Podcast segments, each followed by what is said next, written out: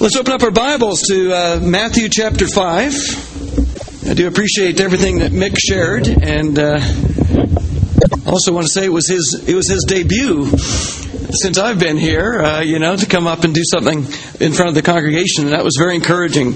Uh, very grateful for your faithfulness and uh, just those things that you shared, and we're very grateful your mom missed, and that uh, you're here to share it you got to be pretty wound up to go after a guy like Mick, I got to say. But, um, you know, it is amazing. Uh, I knew he was waiting for something there, you know, when he was pausing. But I didn't know if the first person that said something was going to get picked on, so I was kind of like holding back a little bit. And then, interestingly, uh, the sermon today is "Blessed are those who are persecuted." So I was kind of, you know, struggling. What should I do? We're going to uh, finish up the Beatitudes. We actually started these back in October, and we took a little break in the new year just to focus on uh, really the church and this idea of the church being a light to the world. And uh, we're back now into the Sermon on the Mount. So for the next couple of months, I'll be preaching through Matthew uh, chapters 5 to 7.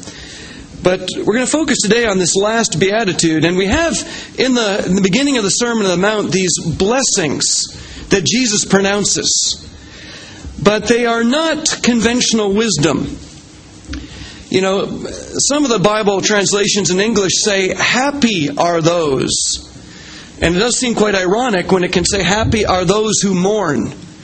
Since if you're mourning, like, how can you be happy? I mean, it's, they're, they're, they seem contradictory, but this word blessed is really a word of, of about assurance and joy and confidence that you have when God has promised you something. It's, it's really only something God can give. And so these are pronouncements not of how the world is going to treat us, but pronouncements of how God wants to treat us and what kind of attitude that God wants us to have. Attitudes that, in fact, He will bless. And He will really um, bring something amazing into our lives.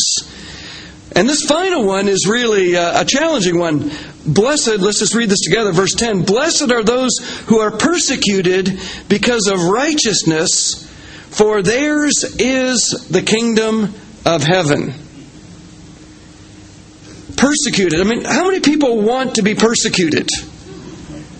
You know, just woke up this morning. You know, oh, I'd like a coffee and uh, some, and uh, maybe a, you know, a croissant and some persecution. Uh, it's, it's definitely not something we're wanting. In fact, more often we kind of, you know, maybe we don't think about it immediately, but the thought crosses our mind usually with the first person we meet is, will they like me?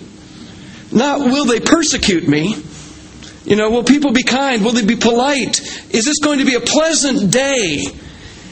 But the scripture says here, Blessed are those who are persecuted because of righteousness, for theirs is the kingdom of God. Sorry, for theirs is the kingdom of heaven. You know what's interesting is this this beatitude shows above all the others even that this isn't a response of the world. In other words, what is being promised here isn't that the world is somehow going to treat you awesomely because you're pleasing to God. In fact, we know that that's not what we're promised. But if we live a life pleasing to God, if we live by faith, God is a, a, God who blesses. And it's faith that connects us to God from our side. But God blesses us because of His love and His grace. You know, look at some of the Beatitudes we've, we've uh, talked about already. Blessed are those who mourn, they'll be comforted. Blessed are the meek, for they will inherit the earth. Blessed are the merciful, for they will be shown mercy. Blessed are the peacemakers, for they will be called sons of God. Just picking a few of them. But what we know is that this is really God's response to us. And the meek, they don't, they're not the winners, usually in the world. Uh, peacemakers aren't always appreciated in the world. This comfort, inheritance, mercy, honor, it's not the world that's guaranteeing them to us, it's God. And so we need to understand that we'll be blessed if we're persecuted, not because the world blesses us, but because God blesses us. God gives us something internal, something that can make us confident, an assurance that we are, in fact, doing the right thing. He also says this phrase, theirs is the kingdom of heaven. And it's interesting, I'm calling this eighth one the last one, though you know there's nine Beatitudes. But even as you look in the text, in most of the English versions, you'll see the first eight are written sort of poetically, and then the eleventh is written sort of in prose. And again, that's, that's kind of showing that the, the, the, the last one, the ninth, really is just an expansion of the eighth. And so uh, we're, we're going to study them both together, that, that really the eighth and the ninth, but they're really the same. Blessed are those who are persecuted because of righteousness. The kingdom of heaven is the reign of God in our hearts. The kingdom of heaven isn't something visible that you can see, but the kingdom of heaven is a relationship that we have with God. And if we are acting righteously and we suffer for it, you have to believe that God is working in your life. That God is going to do something great in your life. Let's look at some of the words of Jesus. Look over in John 15. Now, the good news is, this isn't necessarily every day, and it's not to the death necessarily. Uh, the odds of us even being tortured in this country for being Christians is still quite remote, though the day may come. The day may come when in this country it's illegal. And you might think, well, Andy, how could that ever happen? Well, just think of where the, the country has come in a hundred years in its attitude course, towards Christianity. If we keep moving away from a faith in God and a faith in the Scriptures, where will we be a hundred years from now? And see, honestly, we've got to see something here that there is a time coming, even in this country, and maybe it is already, in fact, for most it is, to say you're a Christian doesn't make you popular with people. To stand up for what the Bible says and say, I believe this is God's Word, that doesn't win you friends most of the time. Interestingly, though, when it does win you friends, they're good friends. When it does bring people together, it really connects them. And you know, we can just see that looking around this room. You think about all the different backgrounds we have uh, ethnically and culturally and racially and everything. And yet here we are all together because God is doing something among us. It's not just our own devices. Look here in John 15, verse 18. John 15, 18, it says, If the world hates you, keep in mind that it hated me first. So if the world ever hates us, first point, we're in good company. The world hated Jesus. See, sometimes we think, you know, if I just live the Christian life the right way, no one will bother me, everyone will appreciate me. Actually, if you live the Christian life the right way, you're going to have problems. Because you, in the end, won't be popular with everyone. Jesus said, Don't be surprised. He said, If the world hates you, keep in mind it hated me first. If you belong to the world, it would love you as its own. As it is, you do not belong to the world, but I have chosen you out of the world. That is why the world hates you. Remember the words I spoke to you No servant is greater than his master. If they persecuted me, they will persecute you also. If they obeyed my teachings, they will obey yours also. They will treat you this way because of my name, for they do not know the one who sent me. You know, Jesus, the story of Jesus is well known by many people in that they know that a man named Jesus lived 2,000 years ago. They know, they know that he claimed to be the Son of God. They know that he was a good man and that he performed miracles and did wonders and signs. That's how the story goes. But they also know he was put to death. He was put to death, even though he did nothing wrong. Now, if you can persecute a guy who does nothing wrong, what's that mean for us? And if we live our Christian lives perfectly, in other words, as close to Jesus as possible, what's going to happen to us? There's going to be moments of difficulty. But Jesus would tell you it's worth it. He would tell you that even if the world hates you, that's okay. Because my Father in heaven loves you and you love him, and that is enough. you know, one of the challenges we will face as Christians is being politically correct. Because if you're a Christian, I can just tell you already, you're politically incorrect. You have decided that one faith is true above all others. And in fact, just looking at the scriptures, if you believe this is this is God's word, you're already dismissing the, the majority of the world's religions completely. Judaism is the only one where you might have a little bit of a connection to. But if you say this is God's word, do you realize that you're judging all the other scriptures as not being of God? And that's so politically incorrect. But see, we're not here to judge others, we're here to state the truth. And if the truth judges, it does. Look back in John chapter 3. It's a very well-known scripture, John 3:16, about God sending his son because he loved this world. But let's just pick this up in verse 19. It says, This is the verdict. Light has come into the world, but men love darkness instead of light because their deeds were evil. Everyone who does evil hates the light and will not come into the light for fear that his deeds will be exposed. See, if we're truly going to be the Christians God wants us to be, and, and he goes on to talk about this in the next few chapters of, of Matthew, right after the Beatitudes, if we're going to be the light on the hill, if we're going to be the salt of the earth, then we're going to be passing on a message to the world that we've received from God. And that message won't make us popular.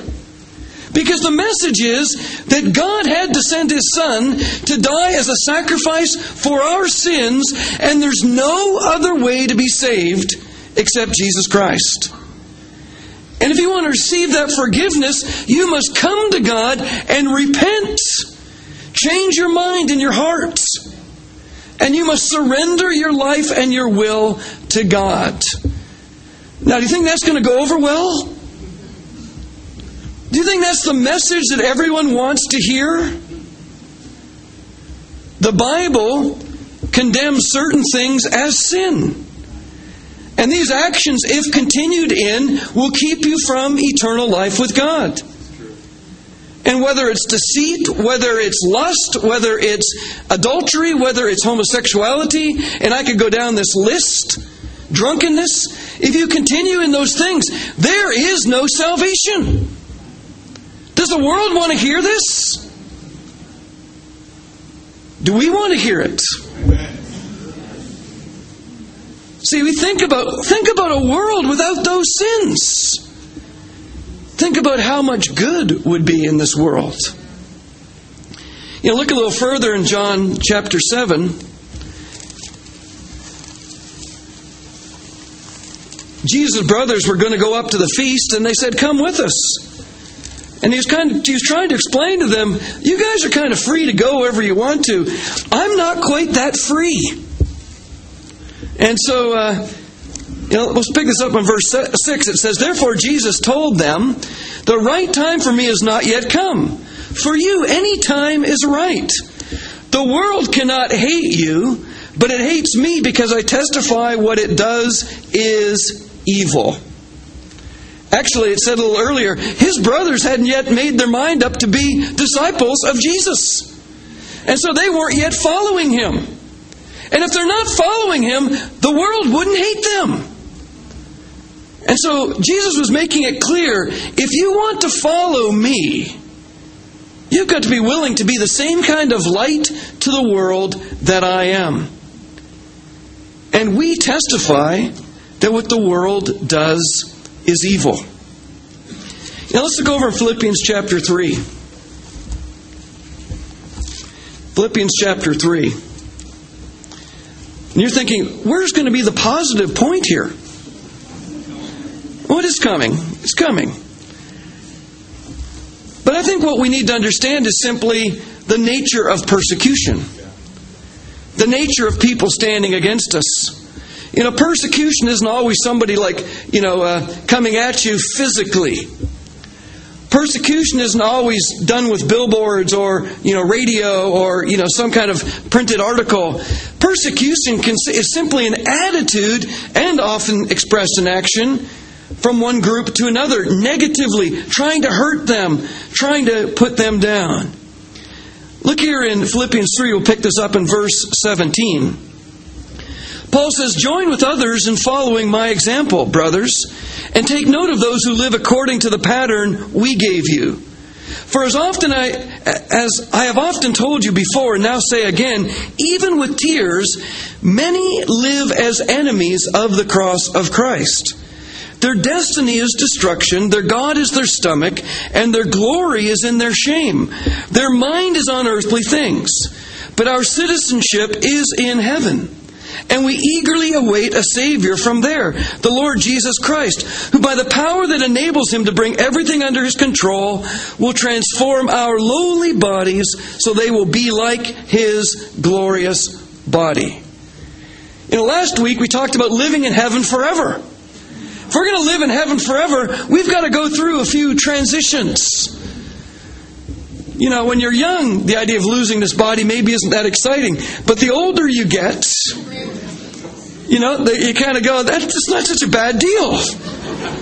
You know, this one's kind of used up. I'm looking forward to a new one. And, you know, uh, uh, I would just happen to have my trifocals noticed by somebody before church, and someone said, uh, You don't see many of those these days. You know, but uh, I didn't even wear glasses 10 years ago. Now I'm wearing trifocals. So I can see you. You know, it, there's a purpose, but I, either I choose without the, either I have my reading glasses, I read the Bible, I can't see you, or I choose the, uh, you know, not the glasses and I can see you, but I can't read anything. So this is my happy medium right here. But you know, it's all a sign of age, and it's going to pass. But what Paul says here is very important to understand. How can we be friends of the world and friends of Christ at the same time when the world put Christ to death? And in fact, we understand that we are also responsible for his death. But by acknowledging that, God calls us out of the world. He brings us out of the world so that we can be with him.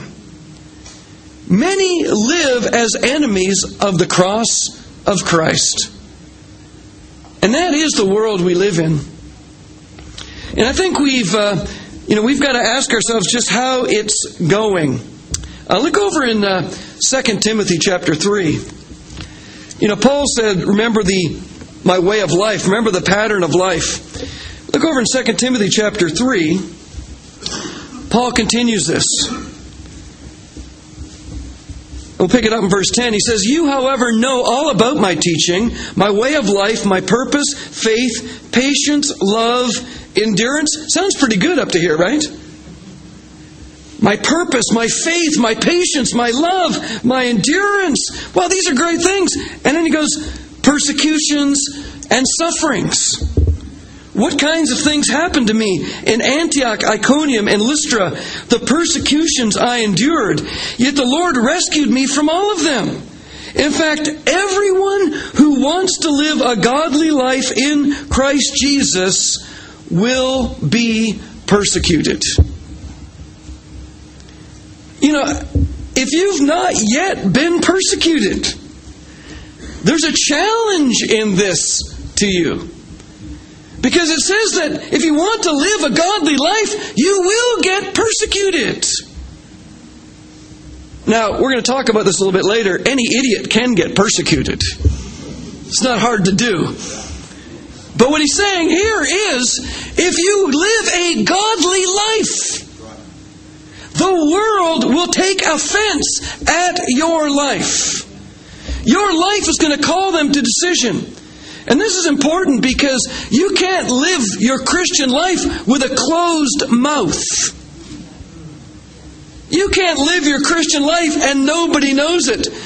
Wow, I'm getting the boast of the best of both worlds. I'm a Christian on Sunday, and then all during the week, I'm an undercover Christian. And nobody else knows. And they just treat me like one of the boys or one of the girls. It's great. But then comes Sunday, and everybody knows I'm a Christian. No one sings louder than me. No one, oh man, I just love the worship team. But where's our spirit of worship on Monday? Where's our spirit of worship to the world? Do they see what we who we really are? And see if we figured out a way to sort of do Christianity, but kind of keep it low profile. I'll tell you, that's not Christianity. That's living as a enemy of the cross. We read the, Peter, the, story of Peter denying Jesus, and none of us doubts he did the, the wrong thing. They said, Do you know him? Your accent gives you away. And he said, No, I don't. Are we standing up for Christ? You know, blessed are those who are persecuted for the sake of righteousness. Let's go back to uh, Matthew, and we'll just finish the uh, Beatitudes there, number 9.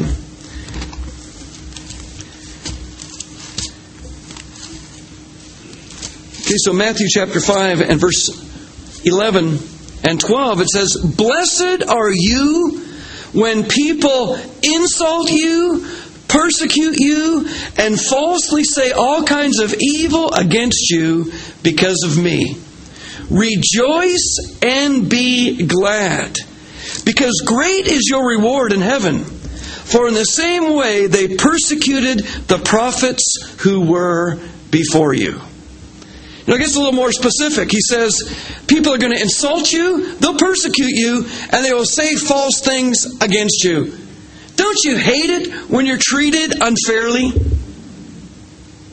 But see, that's what happens when people become negative. They start exaggerating and making things worse than they are and, and, and saying things about you that aren't true. Now, you can be persecuted for a Christian, and people are actually quoting you. They could be quoting your words, but they don't agree with them, and the world hates what we say if we're saying the words of Christ. We're going to spend the rest of this sermon just in the book of 1 Peter. Let's turn over there.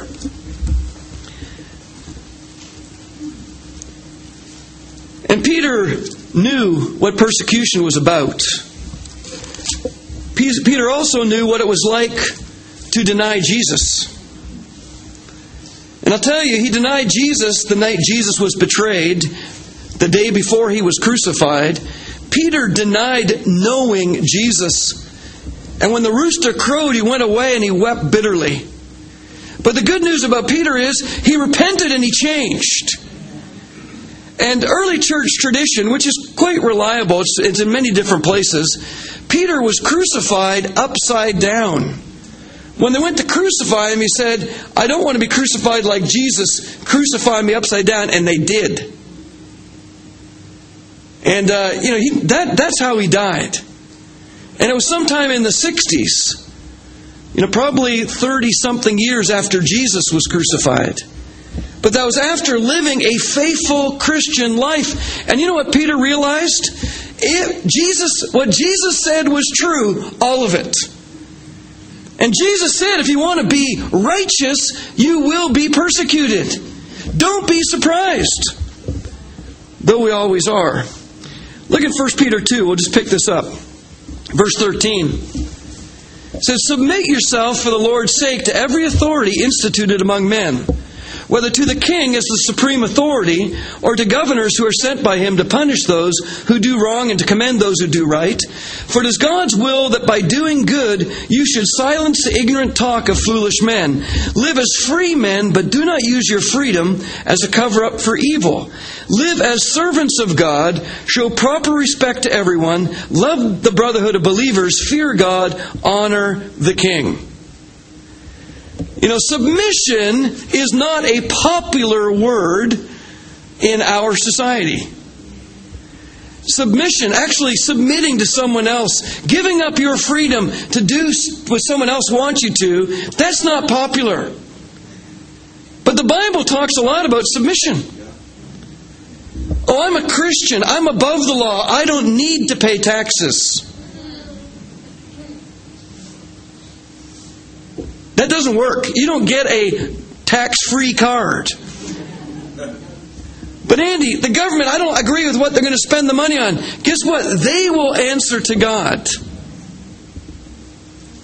We should obey the government or any earthly authority that's in our life. We should obey them up until the point they contradict what God has specifically commanded us to do.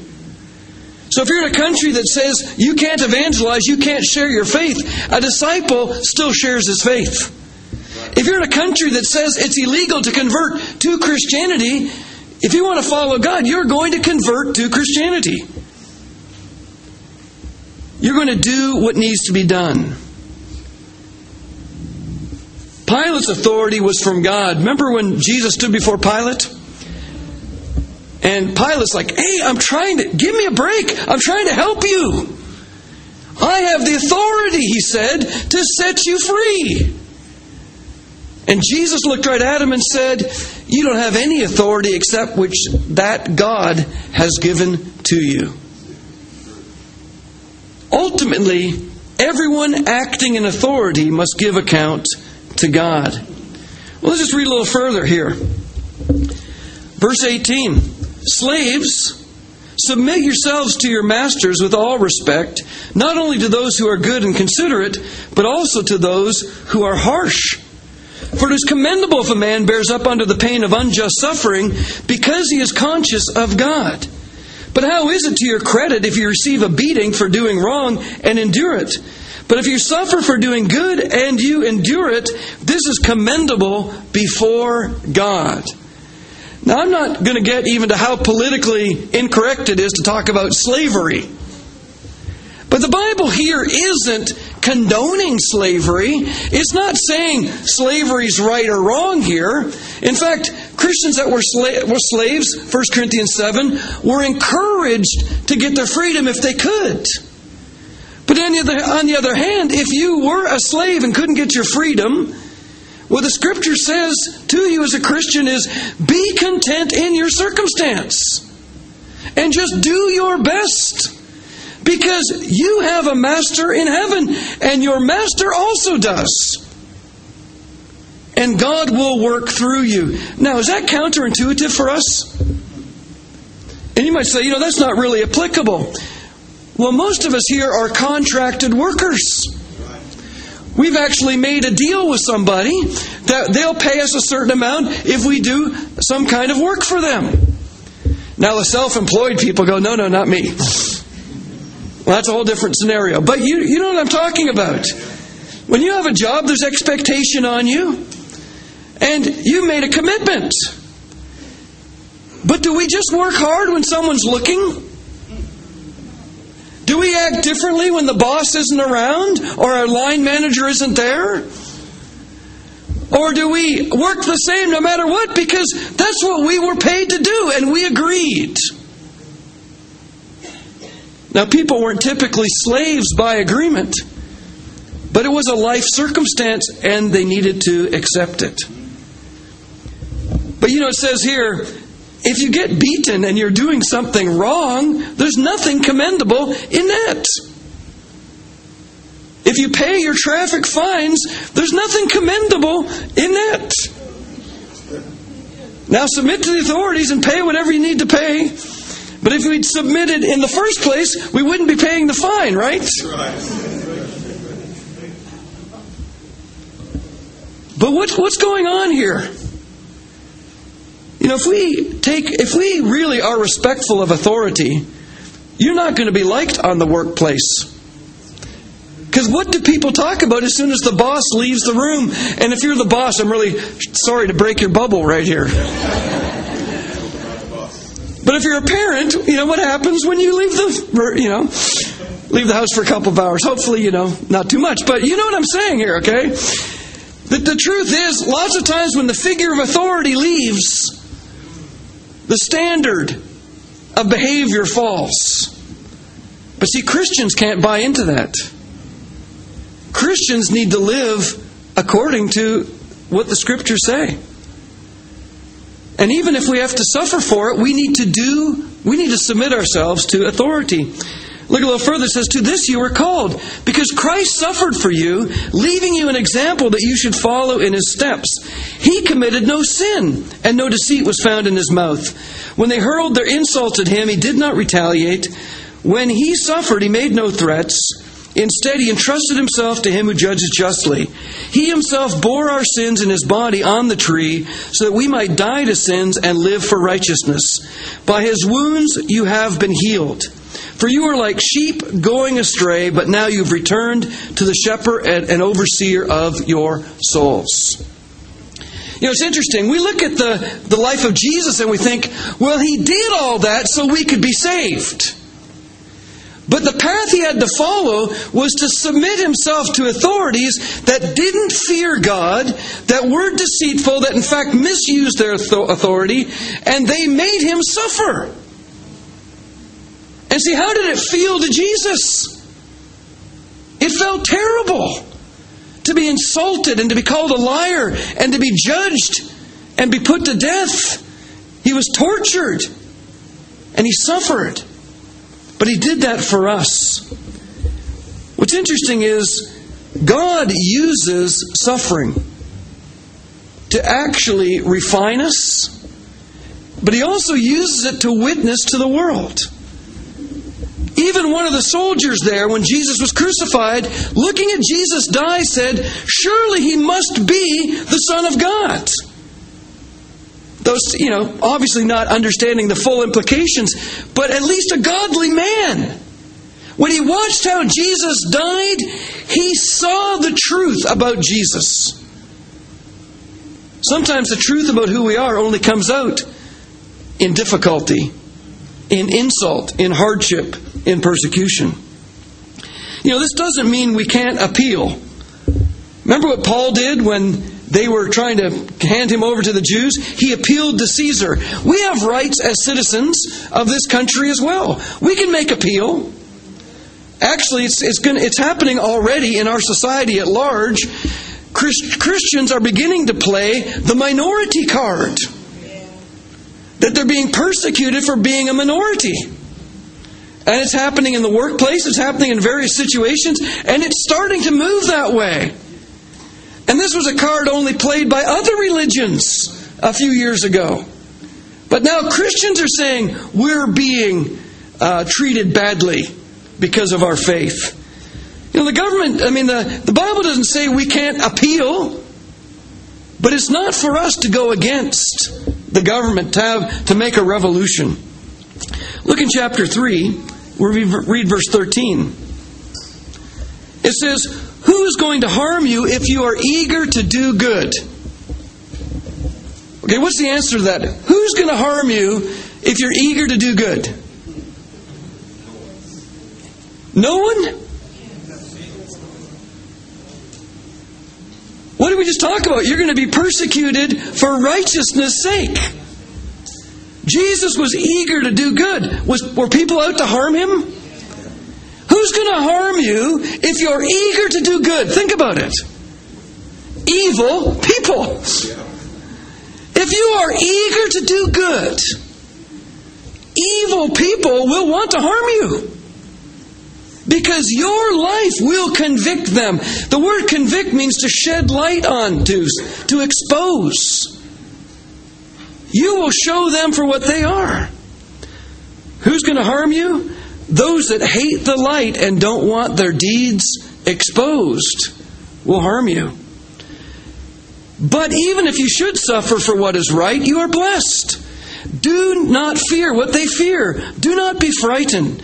But in your heart set apart Christ as Lord. Always be prepared to give an answer to everyone who asks you to give the reason for the hope that you have. But do this with gentleness and respect, keeping a clear conscience, so that those who speak maliciously against your good behavior in Christ may be ashamed of their slander. Always be prepared to give the reason for the hope that you have with gentleness and respect. You know, when people are against us, it's hard to feel gentleness and respect, right? You feel irritated, you feel edgy. And yet, what the scripture's saying is understand your life. We need to be a light to this world. Blessed are those who are persecuted for the sake of righteousness, for theirs is the kingdom of heaven. Now let's just close by looking over 1 Peter chapter 4. It says, Dear friends, do not be surprised at the painful trial you are suffering as though something strange were happening to you. Now, every time somebody treats us poorly as Christians, how do we feel? Surprised. Because we're like, don't you realize I'm eager to do good? Don't you realize I'm really trying to help you? Have you ever tried to help somebody and it wasn't appreciated? Have you ever tried to give some good advice to someone about maybe their drinking or their smoking or their, you know, some addiction that they have? and it wasn't appreciated? Have you ever tried to just open the Bible with somebody and it wasn't appreciated? Don't be surprised. As though something strange were happening to you, but rejoice that you participate in the sufferings of Christ, so that you may be overjoyed when his glory is revealed. You know, just picture it. What would it be like if Jesus came to, you know, the table at the lunchroom where you have lunch? What would his conversation be about? What would he be like? Would we be embarrassed? Oh, I can't believe it. Jesus, Jesus, don't bring up eternal life with these guys, okay? They're just not ready for that. Jesus, don't, don't go talking about God's plan, okay? I mean, honestly, wouldn't you be nervous a little if, if you were walking around with Jesus? Wouldn't you? But see, think about it. Because at some level, isn't that exactly what we're doing already? Isn't that what it really means to be a Christian? When we sit around with a group of people, don't we believe Jesus is there too? When we're on the street or when we're at home with our family, don't we believe Jesus is there too? You know, I like that little poster. Some people have it at, in the doorway. You know, Jesus the Jesus the invisible uh, guest at every meal or something like that. You know, he's he's here. You know, you can make a great movie about it. He's here. You know, he's here. Do we really believe he's here? I think if we followed Jesus around for a day, there'd be moments of great nervousness. Especially when, like, the religious guys came into town, right? Oh no, okay. Well, that, that's going to be tough. But you know, just with everybody. But there'd be nervousness too. Because when he saw someone down and out, he went and touched them and helped them. And if we had that kind of heart, how would we make our friends feel or just the acquaintances around us? Are we really living on the edge of imitating Jesus? Because the more that we imitate Him, the more eager we are to do good, the more the world will react to who we are. And the more the world will become uncomfortable with us. If you're insulted because of the name of Christ, you are blessed, for the Spirit of glory and of God rests on you.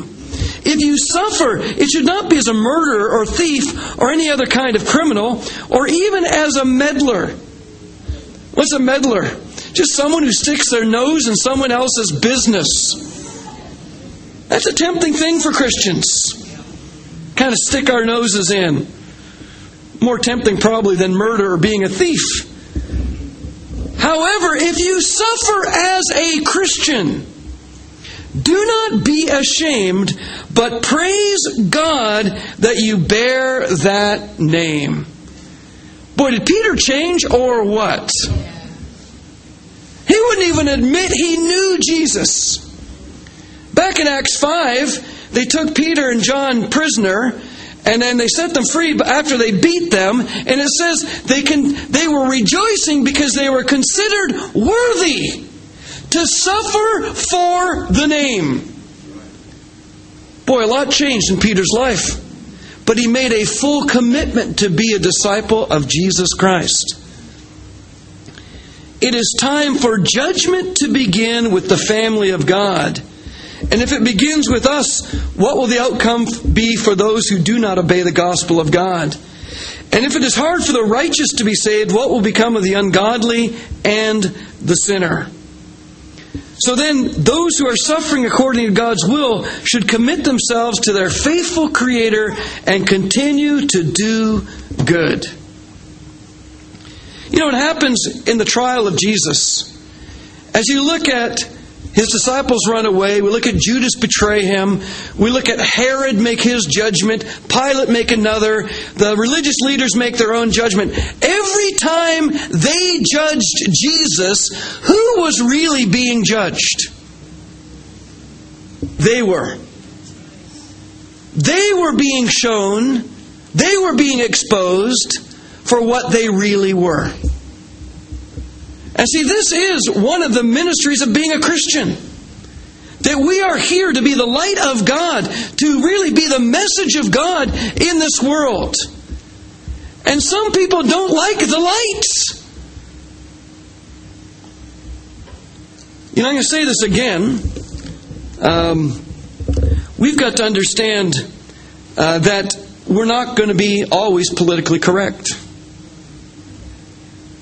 A lot of things that are legal that are not righteous. Premarital sex is legal as long as you're above a certain age. And, and why there has to be an age on that, that's a whole another interesting discussion. Why, how it's somehow at 16 or whatever the age is, it becomes okay. That's a, that's a good question. But you know, the law makes these arbitrary decisions. Sometimes a fetus has no rights, but if it's been given birth to, suddenly it has rights.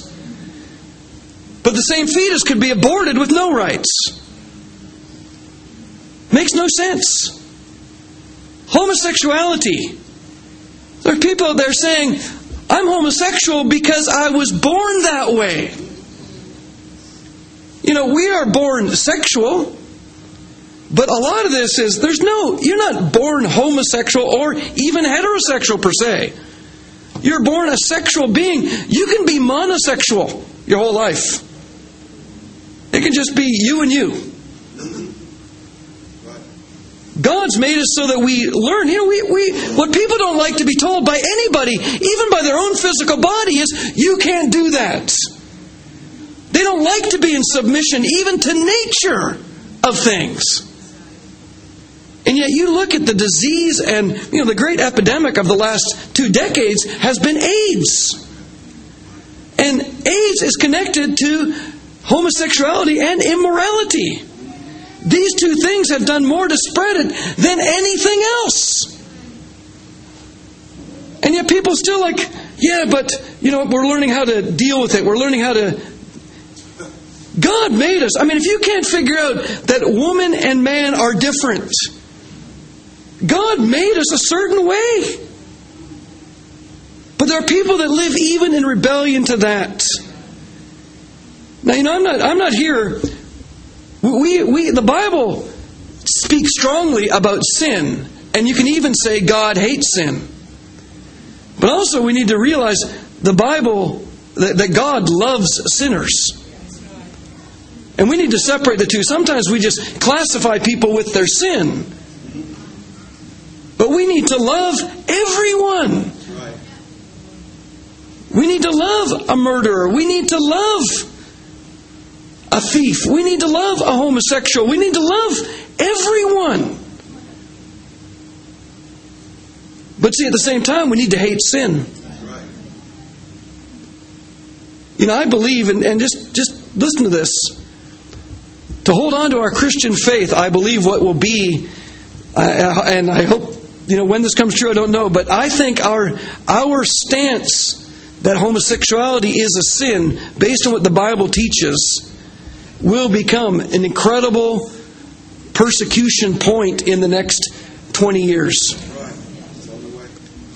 It's on the way.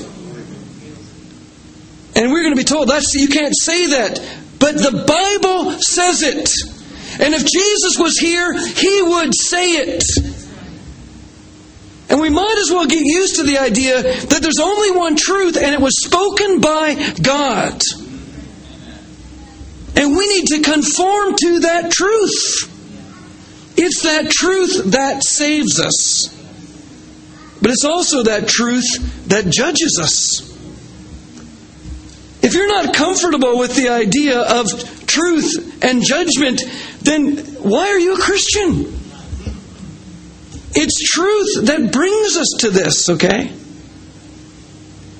Jesus said, Blessed are those who are persecuted for the sake of righteousness, for theirs is the kingdom of God. You know, we have brothers and sisters that live in the Middle East. And for me, they're heroes.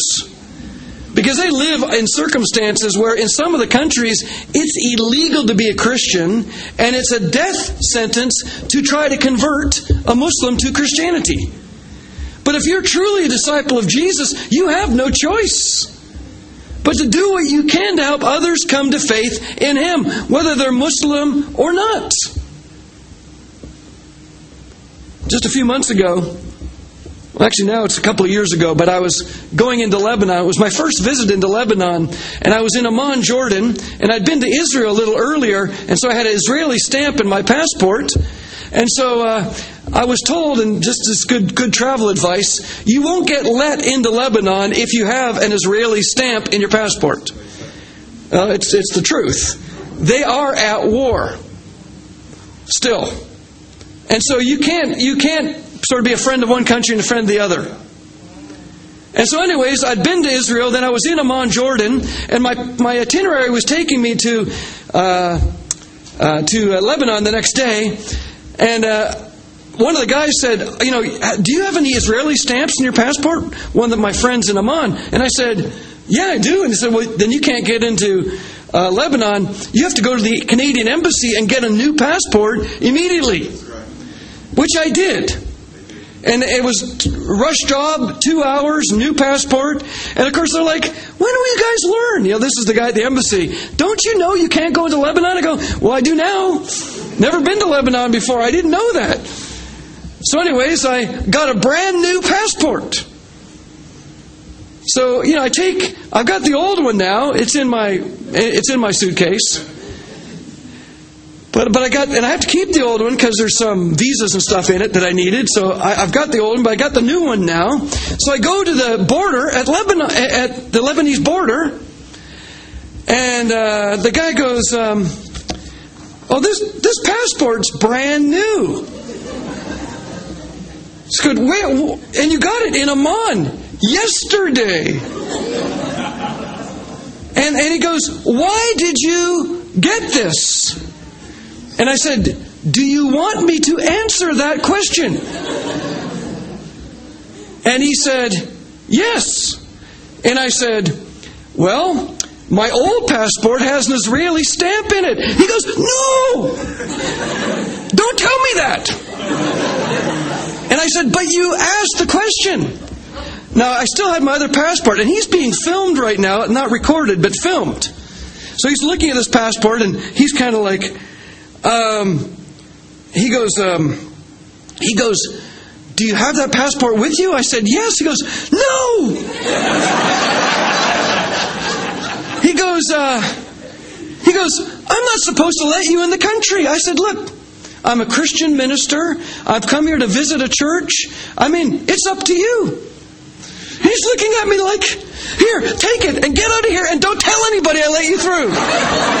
but I didn't promise. That's my like little moment, you know, of sort of Middle East tension. You know what I'm saying? But we have brothers. You know, this, this happened to one of our brothers in the church in, in Iraq. Got pulled over, and he's from northern Iraq, where actually it's predominantly Muslim. And this was right in 2003 when things were absolutely crazy. And they pulled over the bus, and like the, the, the Christians have kind of grouped in one area of Iraq, and they all sort of speak with a similar dialect. But they weren't asking for Christians; they were looking for people from a certain place. So he got bunched over with the Muslims because of his accent. They made you say something, and then they divided you, and then they took off those other people, and, and he's convinced to kill them. And he was saved by his accent. That's just a day in the life. You know, we live in a place where we might never get persecuted by anybody. But the question is is that even possible? Doesn't the scripture say if you want to live a godly life, you will be persecuted? And I'm not sitting here today thinking, my challenge isn't go find a way to get persecuted. Okay, that's not my challenge today, okay? Like I said here, if you get if you get punished for doing something stupid or wrong, well then there's no glory in that. But my question really is in our witness, in our Christian lives, are we living close enough to Jesus that there is a little godly offense in what we say and what we do? Is there a light being shone? Or do we just fit in? Is there really camouflage Christians? They are among you, but you don't know where they are. I mean, is that really what a Christian is? Or isn't a Christian someone who stands for the truth? And so I, I say this to you because this this uh, beatitude has no meaning if there's no persecution. This beatitude holds no blessing unless we understand that God has called us to live a certain kind of life. Now, I want to tell you, we've been persecuted as a church in the past just for being stupid and obnoxious. That, that's hardly valuable or hardly worth imitating. But see, if, if we are really standing up for what's right and for the Bible being God's Word, bring it on. It will make us better disciples and our witness even, even clearer. He said in verse 19, So then those who suffer according to God's will should commit themselves to their faithful Creator and continue to do good. See, the challenging news for us is simply this if we really do good, we will be persecuted. If we do the good that God wants us to, there will be opposition.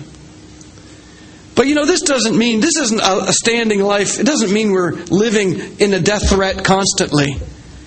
But it does mean that the world will take offense. Not because we did something wrong, but, but because we did something right. Let's not run from taking a stand for God. Let's not fear persecution. Let's instead just devote ourselves to doing what is good and accept whatever God allows to happen. Amen.